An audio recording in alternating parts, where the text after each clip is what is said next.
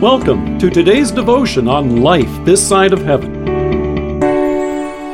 The Word of God from Luke chapter 2, verses 1 to 5. In those days, Caesar Augustus issued a decree that a census should be taken of the entire Roman world. This was the first census that took place while Quirinius was governor of Syria, and everyone went to his own town to register. So Joseph also went up from the town of Nazareth in Galilee to Judea, to Bethlehem, the town of David, because he belonged to the house and line of David. He went there to register with Mary, who was pledged to be married to him and was expecting a child.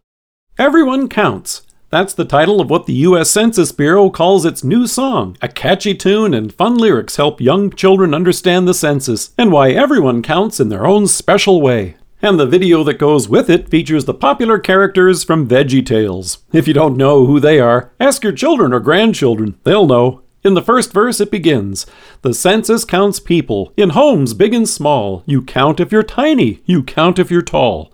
In describing the events surrounding our Savior's birth, Luke tells us that a census was underway that had been initiated to count every single person in the empire. He says, In those days, Caesar Augustus issued a decree that a census should be taken of the entire Roman world. And as a result of this decision, made 1,500 miles away, Joseph and Mary found themselves on a journey. He notes that everyone went to his own town to register. So Joseph went up from the town of Nazareth in Galilee to Judea, to Bethlehem, the town of David, because he belonged to the house and line of David. In his wonderful book, which chronicles these events, titled In the Fullness of Time, author Paul Maier notes that the emperor proudly mentioned his census in eighth place among the 35 acts of Augustus for which he wished to be remembered, items that were later engraved on two bronze plaques outside his mausoleum. Of course, little would he have known that included in this census would have been the names of Joseph, Mary, and their newborn child, Jesus. But now consider for a moment how this famous entry in Caesar's census would impact the world. Going back in the Old Testament, God promised Abraham that his wife Sarah would give birth to a son. In Genesis, we hear him say, I will make you prosper, and will make your descendants like the sand of the sea, which cannot be counted. With that, he also promised, and all nations on earth will be blessed through him.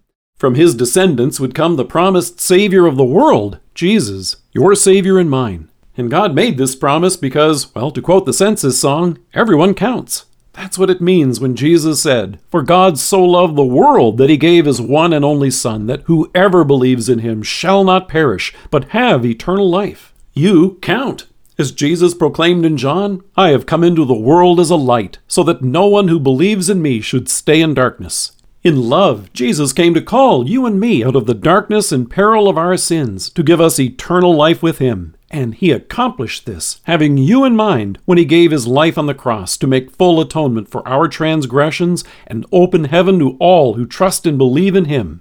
Your name, instead of simply being recorded in a census record, has been recorded in God's book of life. And through faith, you and I are counted now as His beloved and redeemed children, made righteous by His blood, and restored to everlasting life with Him. It's remarkable to think that God moved an empire to bring about the fulfillment of His promise that our Savior would be born in Bethlehem. But God did this because you count. And the evidence of this will one day be amazing in heaven, as John tells us. I looked, and there before me was a great multitude that no one could count, from every nation, tribe, people, and language, standing before the throne and in front of the Lamb. They were wearing white robes, and were holding palm branches in their hands, and they cried out in a loud voice Salvation belongs to our God, who sits on the throne, and to the Lamb. Let us pray. Loving Savior, thank you that through faith you count me as your loved and redeemed child. Amen. Thank you for joining us. If you are listening to us by podcast or on Alexa, we invite you to browse the resources that are available on our site at lifethissideofheaven.org. God bless you and have a great day.